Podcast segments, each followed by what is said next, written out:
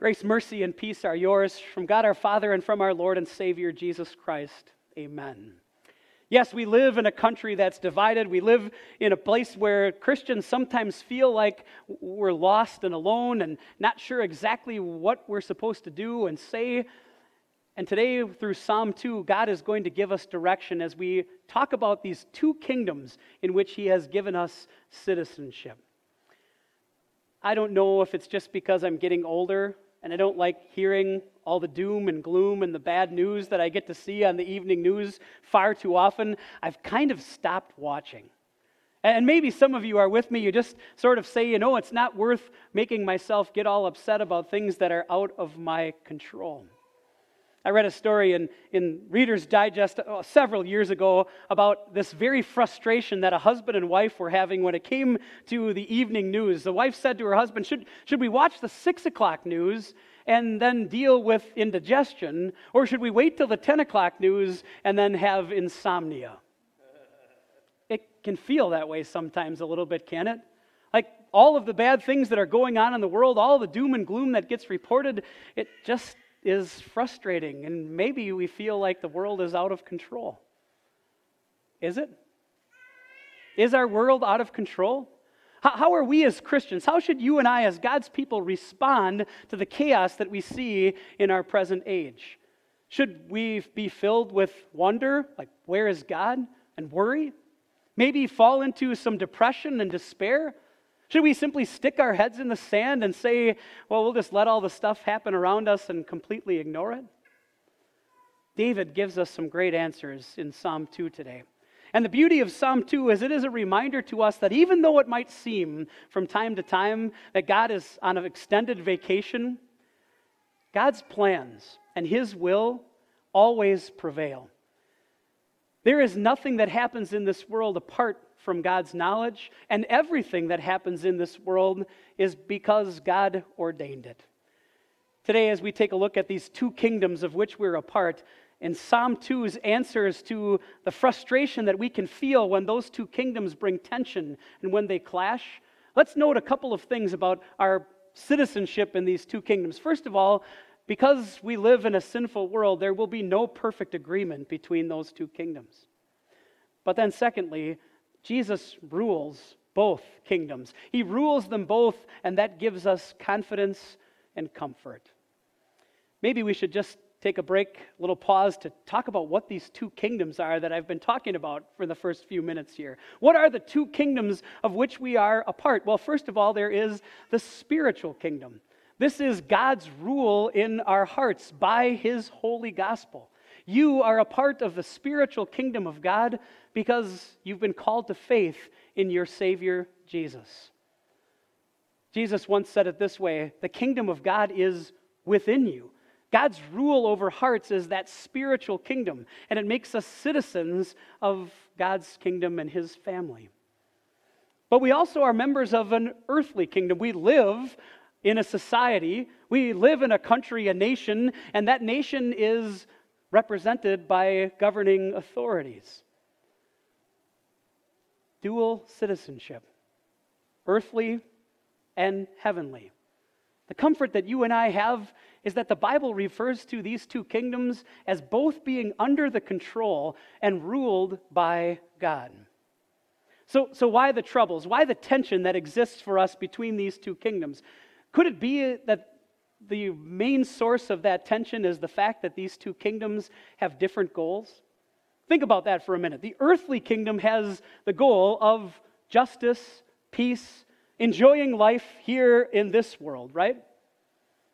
But the spiritual kingdom has the goal of eternity, forgiveness of sins, and looking ahead to living forever free from the troubles of this world. Does that make sense why those two things might conflict from time to time? Why there might be tension when one is all about the here and now and the other is all about our eternal future? That's what David is addressing in Psalm 2, why this conflict exists. Here's what he says in the first three verses Why do the nations conspire and the peoples plot in vain? The kings of the earth rise up, and the rulers band together against the Lord and against his anointed, saying, Let us break their chains and throw off their shackles. we should not be surprised that there are forces, both in this earthly kingdom and Satan and his evil angels, that are set out against God and his word, that conspire against, that literally plot against God and his plans. We had a great example of that in the gospel lesson for today Jesus' trial before Pilate. Think about how, that, how all of that came about. Not just the Jewish leaders handed him over to Pilate, but, but King Herod was involved too. And they got Pilate involved, and together they conspired to put Jesus to death. We also, in that gospel lesson, get a pretty good idea of why there is this tension between the two kingdoms when it comes to the idea of truth. You heard Pilate ask the question, What is truth, right? Truth for members of God's kingdom, that spiritual kingdom, comes in only one place. It comes from God's word, it comes from what God says to us in the scriptures. But truth for the earthly kingdom is a product of human reason. What seems good, what seems right, what seems reasonable, that is what decides what truth is in the world in which we live. So, should we be surprised that there are times when governments, when people in this world despise the moral laws of God and actually adopt and promote lifestyles that go against what God says in His Word? Of course, that happens when truth is something other than what God says in His Word. And as we take a look at that, it's easy to get frustrated by that and get upset by that. And why isn't God doing something more? But it's exactly what King David is talking about people plotting and conspiring against God's plans. This life is all about prosperity. It's all about happiness here and now, and not about the joy of eternity with our Lord. It makes sense, doesn't it? That there might be some clash there, that God's word kind of gets in the way when my whole goal is to make this life the best I can make it, and I'm not thinking about the life that is to come. Do you find as, as a Christian that sometimes even we get confused about but who's winning? Like, like which side is winning? God is letting all of these things happen and He's not making a difference in the world, and we might feel helpless and hopeless. David has an answer for us too. He reminds us that there's no reason to despair. The other trouble that we face as Christians from time to time is that when we speak the truth, when we point the truth of God's word, then we might become a target, a target of ridicule and even persecution. That idea that nations rage and peoples plot in vain against God, that certainly visits our lives too as this clash between two kingdoms happens. Not sure if any of you took the time this past Tuesday to watch the presidential debate. I did. And all I can tell you is this at the end of the presidential debate, I, I guess sad is the right word. As I watched two people accuse one another of being liars, calling each other names, I was saddened that it isn't about people anymore and what's best for people, but all about winning and politics. It doesn't even matter what side of the aisle you are on, it is not something that leads us to have a lot of confidence in those who are being that are making the decisions for our world. And yeah, there's times as God's people that we might feel despair. We might feel like there's nothing that we can do. But David has an answer for us in Psalm 2. And God has an answer for you too. When you feel like this world is spinning out of control, don't forget about God's other kingdom, his spiritual kingdom. Listen to what King David says The one enthroned in heaven laughs, the Lord scoffs at them. He rebukes them in his anger and terrifies them in his wrath, saying, I have installed my king on Zion, my holy mountain. I will proclaim the Lord's decree. He said to me, You are my son. Today I have become your father. Ask me, and I will make the nations your inheritance, the ends of the earth your possession. You will break them with a rod of iron, you will dash them to pieces like pottery. It's interesting to think about, isn't it, that as people plot against him and plan against him, God laughs. God's laughter is not because he finds it funny that people are plotting against him. His laughter is, his scoffing is that there is not a single plan that a human being can come up with that will change God's plans, that will thwart God's plan. This psalm, Psalm 2, is considered a messianic psalm. That means it's about uh, it's a prophecy about Jesus the Messiah, about God's son. In the text, David calls him the anointed. Anointed is our English word for words both from the Greek and the Hebrew that you might be familiar with. From the Hebrew, the word is Messiah, and from the Greek, the word is Christ. All three mean the exact same thing the anointed. Jesus, the Son of God, was anointed by his Father to carry out our salvation. That phrase, You are my Son, today I have become your Father, that's part of the mystery of the Trinity that Jesus is God's one and only, only begotten Son, sent to this world to carry out God's plan to save us. God says it this way I have installed my king. We could say he anointed Jesus to be king, not just on the holy mountain in Jerusalem, but over all nations. That every nation has become the possession of Jesus himself to the ends of the very earth. That's Jesus' inheritance. All the, of the nations are ruled by the one who sits at the right hand of our Heavenly Father. Would you be surprised to know that, that this psalm, Psalm 2, is quoted seven times in the New Testament? Seven times proving that Jesus is the fulfillment of those words and that God has granted Jesus power over all things in this world. Yes, nations will rise and, and nations will crumble. But none of those things will ever happen apart from the plan of our God. And more than that, as members of his spiritual kingdom, his heavenly kingdom, we know our Savior reigns. He rules. He, as the King of Kings, has defeated sin, death, and the devil in our place. By his death on the cross and his resurrection, we stand before God holy and blameless. David finishes out Psalm 2 with some advice for those who would want to stand in God's way or those who feel the tension of living in two different kingdoms. Listen to what he says. Therefore, you kings, be wise. Be warned, you rulers of the earth. Serve the Lord with fear and celebrate his rule with trembling. Kiss his son, or he will be angry, and your way will lead to your destruction, for his wrath can flare up in a moment. Blessed are all who take refuge in him. Perfect harmony. Perfect harmony will never exist in this life. But isn't that a great description for what we will experience in eternity? Perfect harmony with our Lord forever?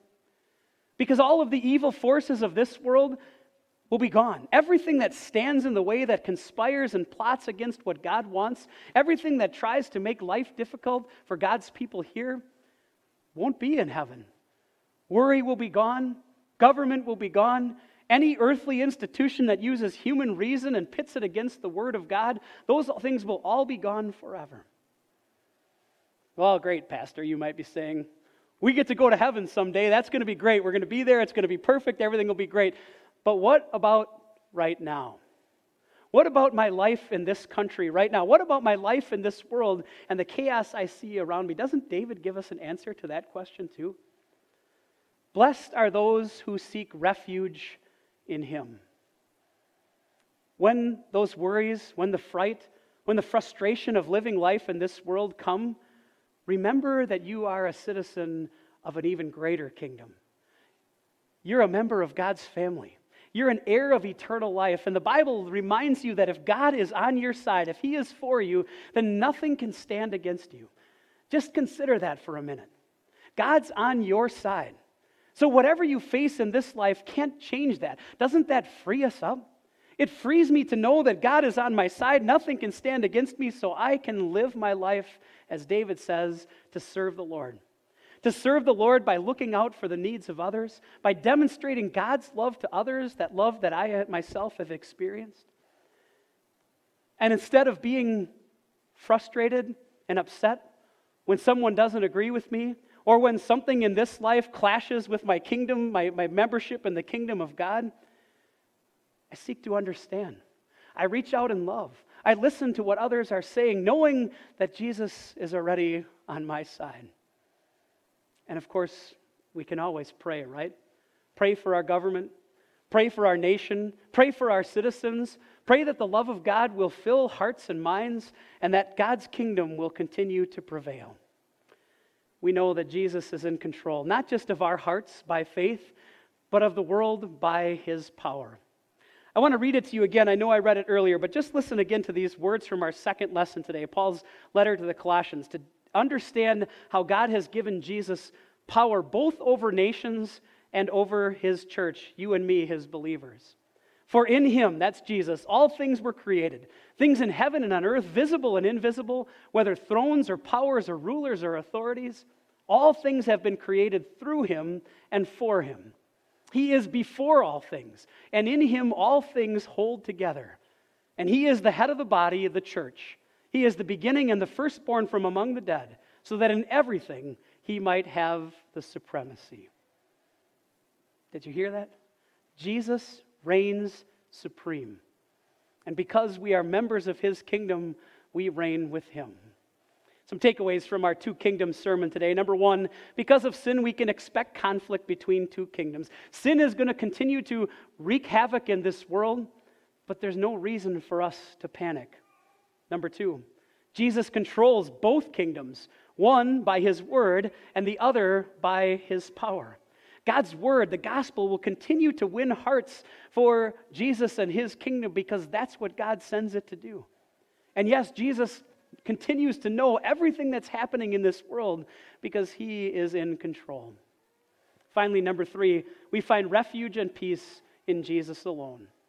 When we feel frightened, worried, despairing, that's when it's time to come back to the one who is our refuge and strength and be blessed to find our refuge in him.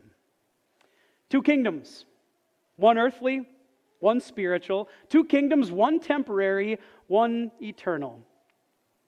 Is it safe for us to say that part of our issue is that we tend to focus a little bit more on the earthly kingdom because it's what we know? It's where we live right now.